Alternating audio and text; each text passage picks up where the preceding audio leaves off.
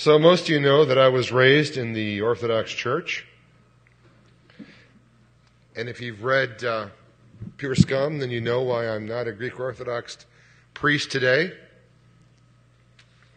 But you would not know the kinds of things that I was required to deal with, me and every other young Greek Orthodox child growing up in that ancient expression of Christianity.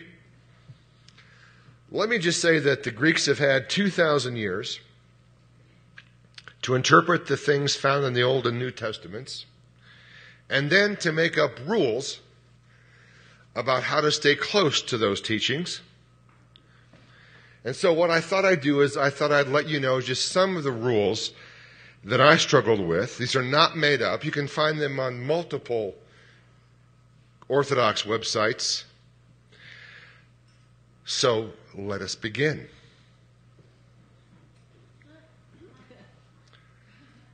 Standing versus sitting. When should you stand in the Orthodox Church? The quick answer is most of the time. Always during the gospel reading, the little and the great entrances, the anaphora, the distribution of Holy Communion, whenever the priest gives a blessing, and the dismissal. In many parishes, the Divine Liturgy books in the pew have the suggested times, usually marked by an asterisk, when sitting is acceptable. Following those instructions is probably safer than imitating what the old ladies in the first two rows do. But when in doubt, stand because it's never wrong to stand in church. Lighting candles. Orthodox people typically light candles when coming into the church, and that's usually the best time to light them, but there are times when candles should not be lit. It is not proper to light candles during the epistle reading or the gospel readings, during the little entrance or the great entrance, during the sermon, and most of the times when the faithful are standing, which is most of the time. Entering the church late the time to arrive at church is before the service starts, but for some unknown reason, it has become the custom, or rather the bad habit of Greeks, to come to church late. People who come late to the divine liturgy should not partake of the Eucharist. They should not take Holy Communion. And you thought the Catholics were strict. Crossing your legs in church. Should we cross our legs in church? No. Not because it's wrong to ever cross legs, but rather because it is just too casual and too relaxed for being in church. Just think about it. When you get settled in your favorite chair at home, you lean back, you cross your legs, and then your mind can wander anywhere it wants to. Remember that sitting in church is a concession, not the normative way of prayer, which is to stand you surely don't want to get too relaxed and let your mind wander off too much. In fact, when you do sit in church, you should sit attentively and not too comfortably. When sitting in church, keep those feet on the floor, ready to stand at attention, because that is what the deacon means when he says, let us attend. Cross yourself with your fingers and your hands, but do not cross your legs, which brings us to venerating icons. When you enter the church, it's traditional to venerate or kiss the icons. Usually there are icons at the entrance to the church, and many churches have icon stands in the front as well. When venerating an icon, pay attention to where you kiss. It is not proper to kiss an icon on the face. No, no. You wouldn't go up and kiss the Lord or his mother on the lips, would you? You would kiss their hand, and only if they invited you, would you even dare to kiss them on the cheek? Pay attention to what you are doing. When you approach an icon to venerate it, kiss the gospel, the scroll, or the cross in the hand of the person depicted in the icon, or kiss the hand or the foot of the person. As you venerate the icon, show proper respect to the person depicted in the icon, the same respect you would show the person by venerating him or her in an appropriate place, and remember, blot off your lipstick ladies before kissing. It's kind of like the Godfather. You kiss the ring. It's a sign of respect. Kiss, don't shake the priest's or the bishop's hand. Did you know that the proper way to greet a bishop or a priest is to ask his blessing and to kiss his right, not his left hand? How do you do this? Approach the priest or bishop with your right hand over your left hand and say, Father, in the case of a priest, or Master, in the case of a bishop, please bless. He will make the sign of the cross and place his right hand over yours. This is much more appropriate and traditional than shaking their hands. After all, the priest, the priest and the bishop are not just one of the boys. When you kiss their hands, you show respect for their office. They are the ones who bless and sanctify you and who offer the holy gifts on your behalf. So next time you greet your priest or bishop, don't shake his hand, ask for a blessing. Sunday dress. All too often, dress in church has become too casual. We should offer Christ our Sunday best, not our everyday or common wear. Here are some specific guidelines that we use in our parishes. Children, only young children under 10 years old should wear shorts to church and then only dress shorts. Athletic shorts, cutoffs, and spandex shorts are never appropriate church wear for children or for adults. Shoes or sandals should be clean and tied. No one should wear t-shirts with any kind of writing on them. This bud is for you is definitely out. Women, dresses should be modest. No tank tops or dresses with only straps at the shoulders. No short skirts, no mini skirts, no skin tight dresses. Dresses should have backs and not be cut low in the front. If women wear pants to church, they should be dress slacks, not jeans, leggings, etc. Shorts of any type are not appropriate for church. Men should also dress modestly. While coat and tie are not mandatory, shirts should have collars and be buttoned to the collar. The actual collar button may be left undone, but two or three buttons undone is inappropriate.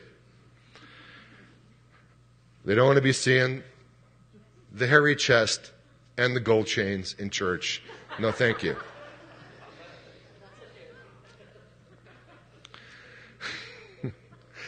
Slack should be cleaned and pressed. Jeans of any color are usually too casual for church, especially ones with patches or holes. Again, shorts are not appropriate church wear. If you're going somewhere after church where you need to dress casually, bring a change of clothing with you and change after the coffee hour. That's not part of the divine liturgy, but it is part of the service, evidently. Hey, could you turn the, the heat off right here? It's the one on the right. Thanks to cross or not to cross. Anyone who has looked around on a Sunday morning will notice that different people cross themselves at different times and sometimes in different ways. To a certain extent, when to cross oneself is according to personal piety and not an issue of dogma. Whew, I am so relieved. But there are times when it's specifically proper to cross yourself and times when you should not cross yourself. Here's a brief list of when to cross and when not to cross. To cross. When you hear one of the variations of the phrase Father, Son, and Holy Spirit, you can cross yourself. At the beginning and end of the liturgical service or your private prayers, you can cross yourself. Entering or exiting the church, you can cross yourself. When passing in front of the holy altar, you can cross yourself. Before venerating an icon, the cross or the gospel book, you can cross yourself, but do not cross yourself at the chalice, the communion chalice, before or after taking communion, because you might hit the chalice with your hand as you do the, and spill the communion. But do not cross yourself when the priest or bishop blesses you, saying, Peace be to all. Just bow slightly, receive the blessing. When receiving a blessing from a bishop or priest, kissing the right hand of the bishop or priest is appropriate, but not making the sign of the cross. Are we clear? Let's keep going. Now on to the fasts. Unless a fast free period has been declared, Orthodox Christians are to keep a, stri- keep a strict fast every Wednesday and Friday. The following foods are to be avoided. Meat, including any, any meat byproducts. Fish, meaning fish with backbones, but shellfish are permitted. Don't ask me why. Eggs and dairy products olive oil, vegetable oil, and oil products such as margarine. Not to be confused with the communion fast. So the body and blood of our Lord may be the first thing to pass our lips in the day of communion. We abstain from all food and drink from the time we retire at midnight, or whatever comes first, than from the night before. Married couples, listen to this, married couples, should abstain from sexual relations the night before communion. There are also the Lenten fast, the Apostles' fast, the Dormition fast, the Nativity fast, the Eve of the Theophany fast, the Exaltation of the Cross fast, and the beheading of John the Baptist's fast. Then there are the specific marital fasts. Married couples are expected to abstain from sexual relations throughout the church's four fasting seasons, as well as on the weekly Wednesday and Friday fasts. They don't pay attention to these so much. And finally, musical instruments in the church, part of what helped get me out of the Greek Orthodox Church. Traditionally, the Orthodox Church does not use musical instruments during church services, but during the 20th century, a few parishes of Greek and Antiochian heritage have installed organs. And this is from the Diocese of Chicago encyclical, August the 1st, 1990. I quote, In her love and understanding, our Holy Orthodox Church has allowed for the use of the organ for the processional and recessional at weddings, as this is part of the American wedding tradition. No other instruments, trumpet, violin, guitar, etc., are to be used for weddings or any other Orthodox sacrament for or service. Now, if you are tired of listening to that list, That's part of my point. You're just tired of listening to it. Orthodox people have to live this all the time if you want to be considered on the right side of church practice.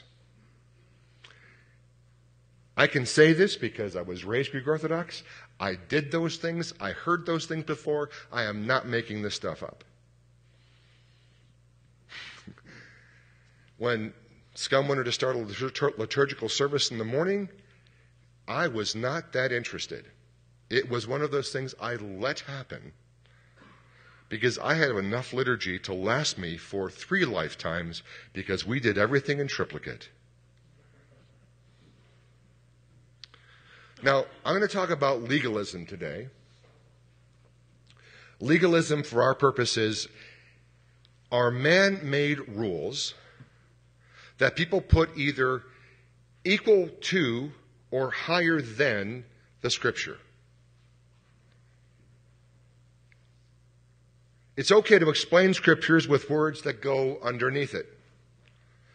But it's not okay to add to Scriptures with words that are either equal to it or above it.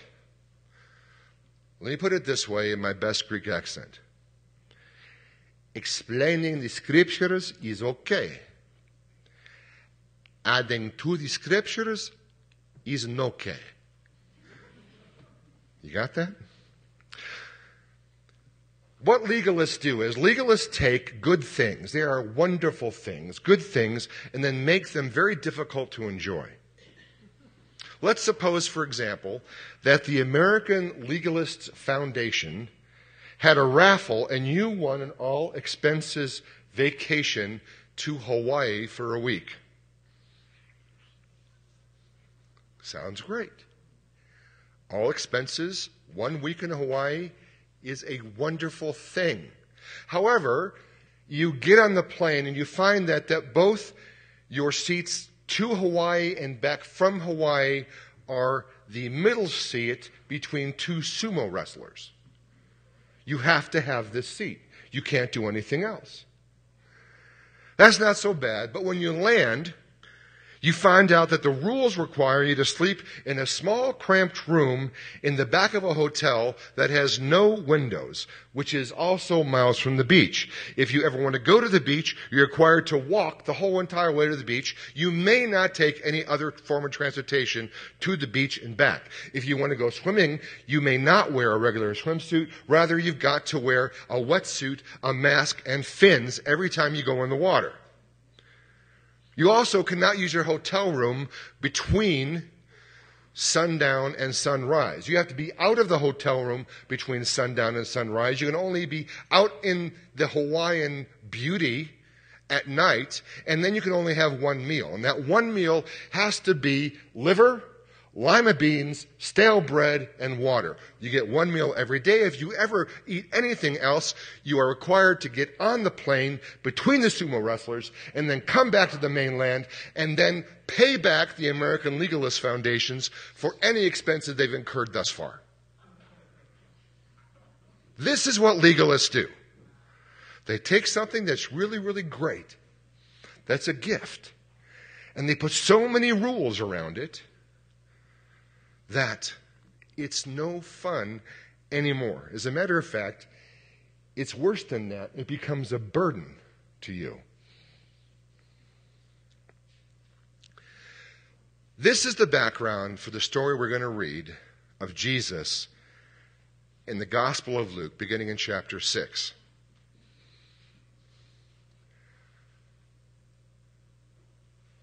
One Sabbath, Jesus was going through the grain fields and his disciples began to pick some heads of grain, rub them in their hands, and eat the kernels.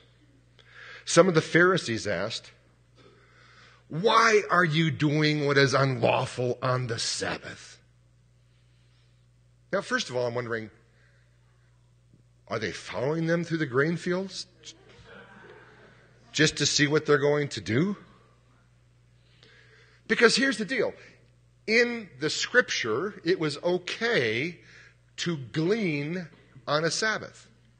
You could go through if you were hungry, and you could, if you were a poor, poor person, or if you were hungry, or both, you could pick some of the produce that was growing, as long as you didn't come through with a sickle, you know, or a, any kind of machinery. I mean, that wouldn't be okay. That was okay, though, to glean, to take a few of the heads of grain and eat them if you were hungry. So, what was the problem here? Now, you see, God had given the Ten Commandments, and one of the Ten Commandments was to keep the Sabbath holy. But that's kind of vague, really too vague for pious Jews, so the Jews decided to come up with a rule book about how to keep the Sabbath holy. They had 39 rules for keeping the Sabbath holy, the 40 minus 1, they would call it, in the Mishnah. The Mishnah was the rule book.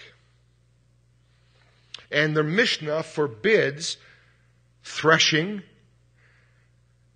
winnowing, or preparing food on the Sabbath. So picking the grain was okay, but rubbing the kernels in your hands, like if you had a ear of corn and you were getting the husk off or something, was not okay. And it was actually preparing food, which you should have done the day before, because that's the way we do things to keep the Sabbath holy. And so the disciples weren't breaking, really, technically, keeping the Sabbath holy. They were breaking the extra laws. The Mishnah even said this about itself, which I think is very telling. It says that the rules about the Sabbath are as a mountain, are as mountains hanging by a hair. For scripture is scanty and the rules are many. And that is Mishnah, Haggadah 1, verse 8. That the rules about the Sabbath are as mountains hanging by a hair, for Scripture is scanty and the rules are many. Verse 3 Jesus answered them, Have you never read what David did when he and his companions were hungry? he entered the house of God, and taking in the consecrated bread, he ate what is lawful only for priests to eat, and he also gave some to his companions. Then Jesus said to them, The Son of Man is Lord of the Sabbath. Now, what Jesus is doing here, he's taking their argument and he's taking it to its logical extreme. It becomes absurd. He's saying, you know, look, King David, who was a prophet and revered by all of us, had a similar situation where he and his friends were running away from King Saul, who was trying to kill them, on a Sabbath. And because they were famished, had nothing to eat, it was a Sabbath, they went to the house of God and they asked the priests if they had anything to eat. And the only thing the priests had were these 12 loaves of bread, which had been consecrated and placed before the altar of the Lord. It was okay for the priest to eat them later, but it wasn't okay for anybody else to eat. Twelve loaves are replaced every Sabbath, so these are the new loaves. The old ones are gone. And so the priests in the Old Testament passage asks them some questions like, What kind of men are you? Are you holy men? Have you been sleeping on with women? Have you been stealing from people? What kind of soldiers are you anyway? And David assures them, No, they fear God, they serve God, they haven't been raping women, they're doing the right stuff. And so the priest, the holy man of God, gives to David, who is a holy man of God, and his friends to eat of the consecrated bread. Everybody knows this, everybody's fine with this because David is the anointed king. A couple things are going on here. Jesus is not only pointing out their own history to them, their own scriptures to them, he's also making a connection. He calls himself the Son of Man, which is an Old Testament title for the Messiah, for the Son of David. It comes from the prophet Daniel's writings. It's when Shadrach, Meshach, and Abednego were in the fiery furnace, and King Nebuchadnezzar looks in the furnace and he sees one, quote, like a son of man in there with them. And he pops up again a few other times in Daniel's prophecies. So by referring to the Son of Man, Jesus is actually making himself to be the Son of David, who is now with his companions, hungry going through the grain fields he's making a very strong case for his own messiahship. And then he says, the Son of Man is Lord of the Sabbath. In other words, listen, I have the ability to interpret and apply the Ten Commandments because I wrote them.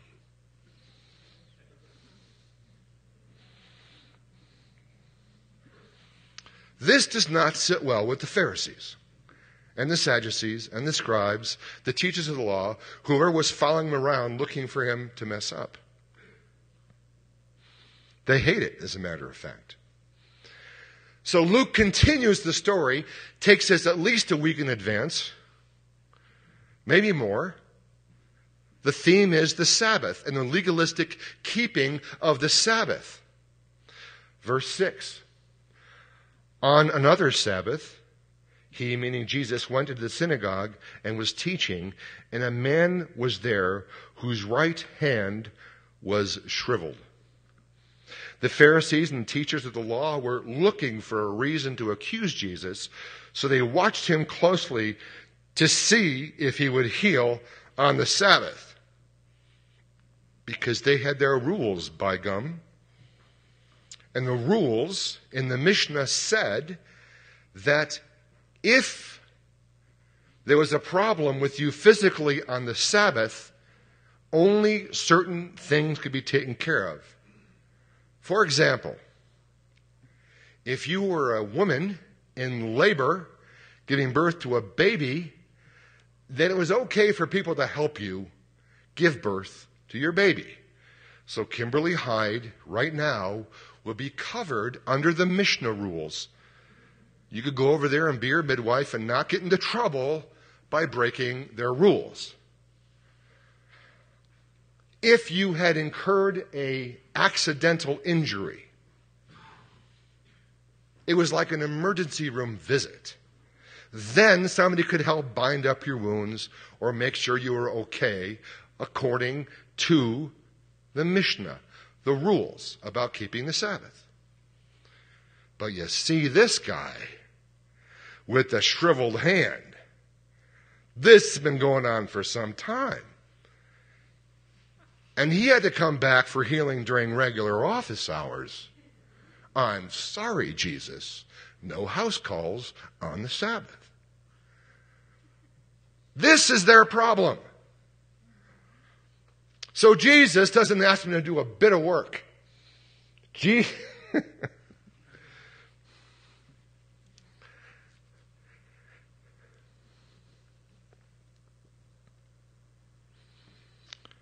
Let's read starting in verse 8. But Jesus knew what they were thinking and said to the man with the shriveled hand, Get up and stand in front of everyone. So the man got up and stood there. Then Jesus said to them, I ask you, which is lawful on this Sabbath, to do good or to do evil, to save life or to destroy it? He looked around at them all. I mean, imagine Jesus scanning the room, looking around at them all. Because we are coming to a climactic point here in the narrative. Sometimes when I read the Bible, I put this soundtrack.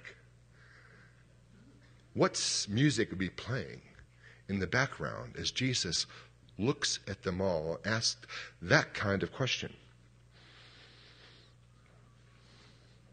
And then he said to the man, Stretch out your hand, right hand. He did so, and his hand was completely restored. But they were furious and began to discuss with one another what they might do to Jesus. Now, this involves basically the same legalistic rules as the first.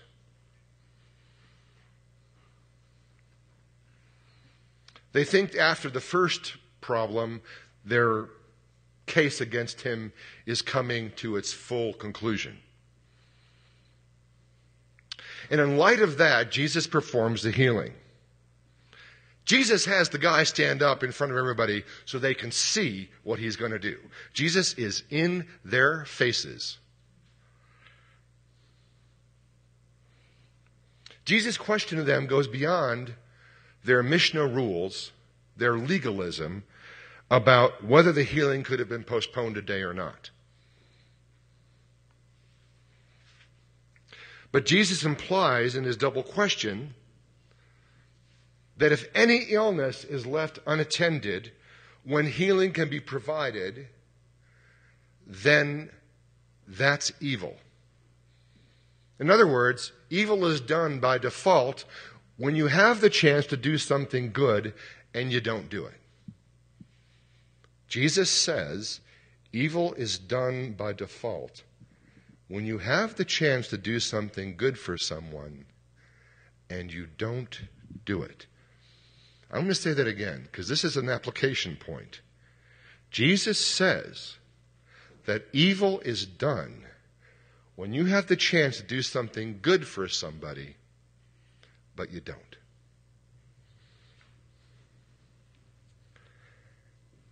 These guys are so focused around the head part of the Sabbath and keeping the rules that their hearts are far, far from the Lord.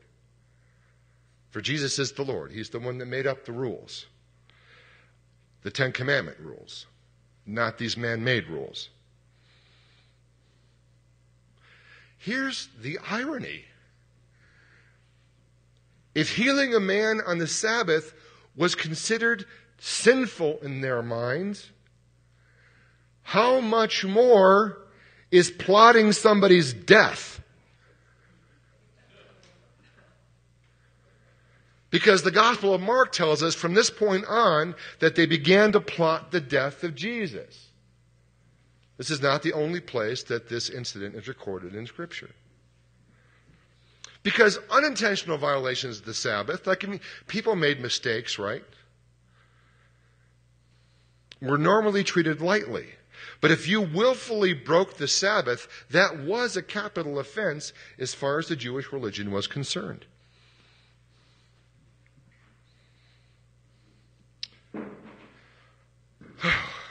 so these guys go beyond even their own teachings here. This is interesting to me, uh, this whole interchange between Jesus and this man with the withered hand. Because Jesus asked him to do the impossible. Do you realize that?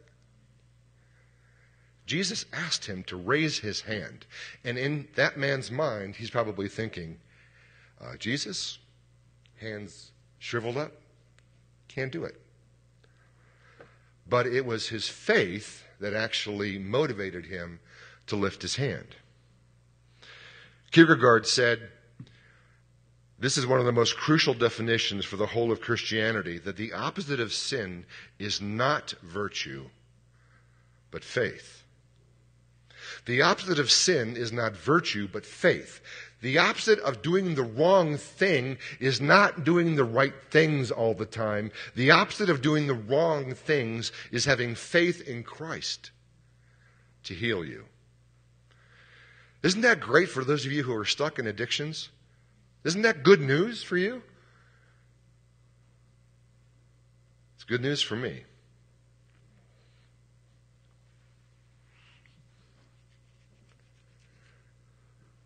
Go to the next slide, Dan. Here's some famous church legalists. Honestly, one of my favorite Saturday Night Live skits of all time is The Church Lady. Honestly. Legalism rules.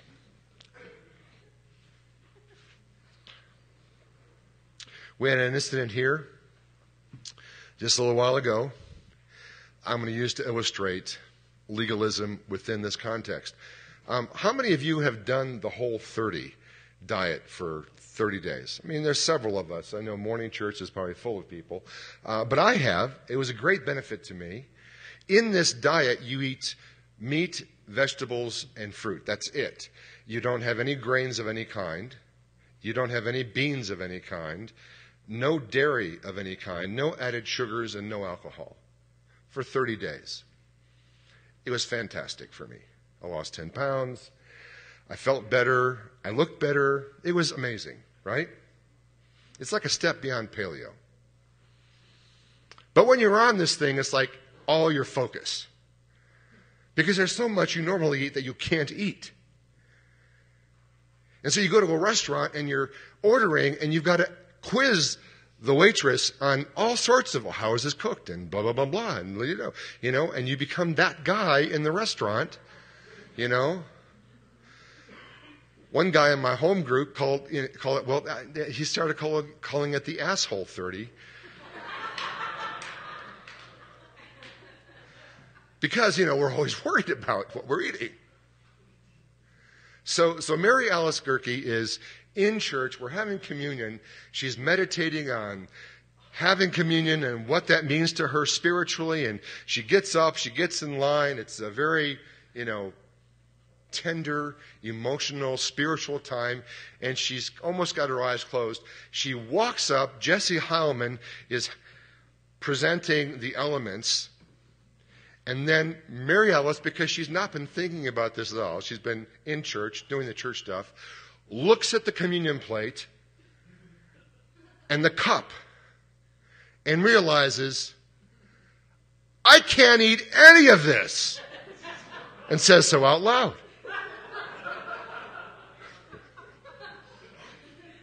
Jesse, nonplussed, just turns the plate presenting her the gluten free crackers at least. And so Mary's got a dilemma. She's got to figure this out. What do I do? Let me think. Jesus said, Do this in remembrance of me. The whole 30 people are saying, No added sugars, no fruit juice, no grains of any kind. Hmm. I think I will go with Scripture. And so she took communion. How Not to Be a Legalist by Mary Alice Gerke. There you go. Now, you've heard me talk about Mark Driscoll and his uh, recent resignation from Mars Hill, the imminent destruction of Mars Hill as a church. Um, he hasn't come up in the best light, but actually, Mark was preaching on this very passage, and he came up with a list of how to be a legalist from this passage that I thought was fantastic. And so I'm going to share it with you right now. Mark Driscoll's How to Become a Legalist in Six Easy Steps. Number one, make rules that are equal to the Bible or over it.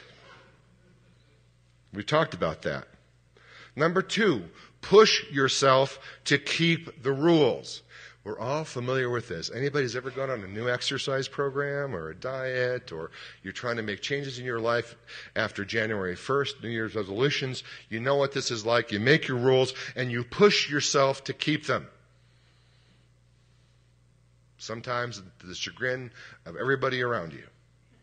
Number three, punish yourself when you break the rules the Catholic Church, they would say, mea culpa, mea culpa, my fault. You would take a whip and start whipping the back of your yourself. Punishing yourself because you didn't keep your own rules. Oh, I ate that chocolate cake. Now I've got to do 500 push ups. Whatever. Make atonement for yourself. Four, this is worse. Be proud when you keep your rules. I've done pretty good today. Yeah, I'm doing great. Look at me. I'm awesome. We all get sucked in by this. Look at yourself in the mirror. Looking pretty good. Svelte, nice, hot. Look at, I mean, seriously, we all do this. You start losing a few pounds, you do well, and all of a sudden the pride starts rising, and you are impossible to live with or to be around. Number five, appoint yourself a judge over others about keeping the rules. Because if you're doing well, and somebody else is not doing so well, especially if that person's your spouse, boy, they're going to hear about it. You really want to eat that? I don't know. You're filling out those jeans a little bit too much, honey. Whatever you would say, you become a jerk. Maybe you had kids like this in your grade school, you know, who would go tell the teacher when you were doing something that wasn't quite right, like shooting spitwads at the photographs in the cafeteria. There was always some self appointed police child who would go and turn you in. I'm making this up, it has no bearing in reality. Six, get angry with and beat those who break the rules. And of course, this happens as you get older and have more power to do so. So I was thinking, what are scum's preferred interpretations of the Bible or in sermon language, what are our legalistic rules? I got several. I'm sure you can come up with your own. But asking for suggestions from the crowd at Scum is always a dangerous idea.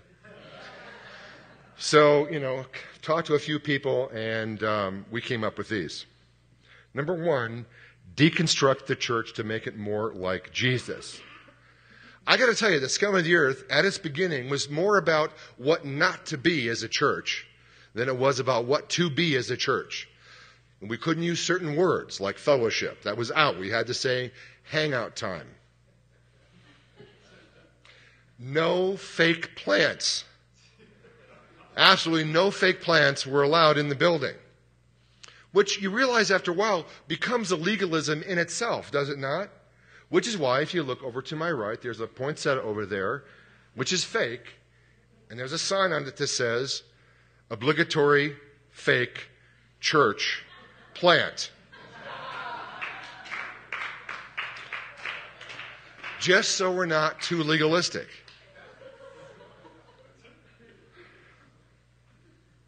Number two, it's not cool to show much enthusiasm during the church service. We are chill. We don't get up, no waving of the hands, no dancing around unless you're 10 or under. If you're 10 or under, you're Viva or you're, you know, Emmett, you can run around and dance. It's okay. But adults, we're chill. Had a girl.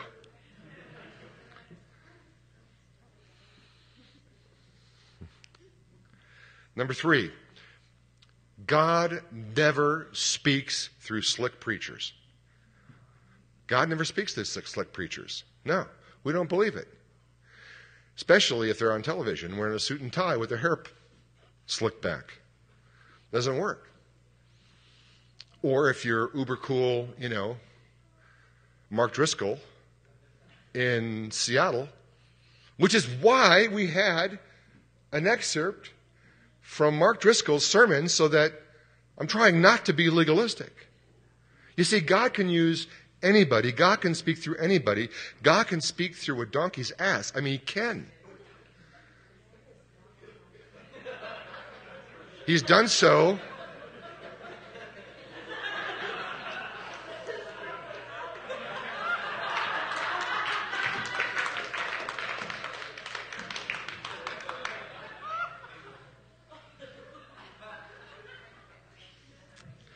So God can speak through anybody, but we prefer not to believe that.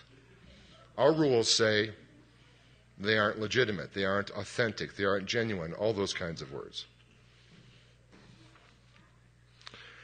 If it's not artistic, it's not from God. Ooh. See, I'm going from preaching to meddling here, aren't I? Am I not? It's not artistic, it's not from God. Because, you know, there are some pretty bad poems out there. Are there not? Could not be from God. There are some people who think they can paint. We know better. You know? I mean, seriously, is it possible to paint by numbers to the glory of God? Is that even a thing? I think it would be, yeah. But we tend to think not. We tend to think not. These are rules. They're coming up with Scripture. You're going above, but at least equal to. These are our legalistic rules at scum. We got to watch out. Got to be careful because we can become just like those people in the New Testament story, whether we don't believe it or whether we do believe it. Another one, don't judge anybody about anything. All things are permissible. At scum, we, we do not know. We're not going to go there. What you do is your business. What I do is my business. I'm not going to judge. Not, it's not a good thing to judge. When the scripture says it's okay to judge those within the house of God, we're not supposed to judge those outside. But people within the household of God, we're supposed to judge. It's called holding each other accountable. You see, that's scripture. But we go beyond it. We say, well, whatever you're doing is fine. I, who am I to say anything? That's legalism. Those are rules, not scripture. Here's one, it's going to be tough. It's okay to have sex with someone if you really love the person and plan on being married to each other someday. Uh oh. That's not what the Bible says. Bible is all about chastity until the covenant of marriage.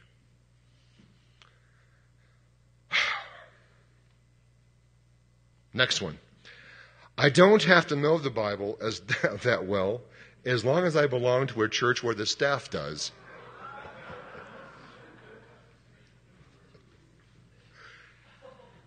Not true. Thy word I have hidden in my heart, that I may not sin against thee. It's one of those commands that everybody is supposed to adhere to. It's biblical to hide the word of God in your heart, to know, to be able to make an apt defense for your faith. It's over and over again. All scripture is inspired by God and profitable for teaching, for reproof, for correction. And these are the scriptures, not, uh, we'll let Mike do it. We'll let Adam do it. We'll let Jesse do it. We'll let Leah do it. You know, Leah is the only MDiv we have left on staff, and I'm probably holding on to her way too tightly.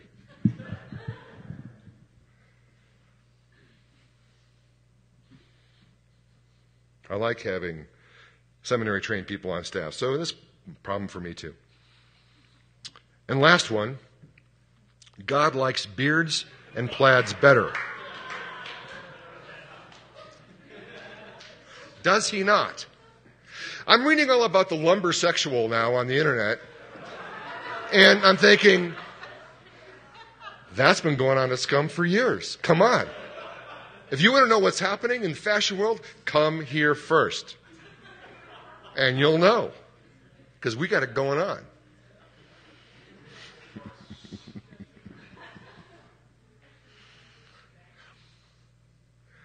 These guys are all from New York. I know you can tell by the way they're dressed.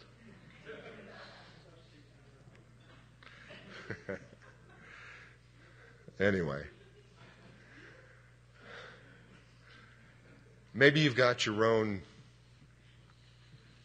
legalism that you can add for the church, for your family, for yourself personally. Let's beware of that, okay? Let's be aware and beware of that. When we take anything else except for Scripture and make it equal to Scripture or higher than Scripture, we're in big, big trouble.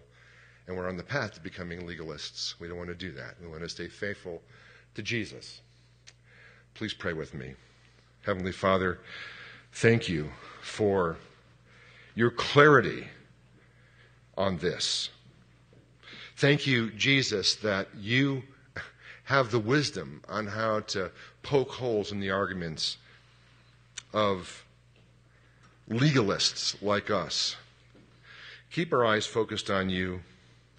Don't let us turn to the left or the right. Help us to be your people, more concerned about your heart than about our rules. And we ask all these things in your precious name, Jesus. Amen.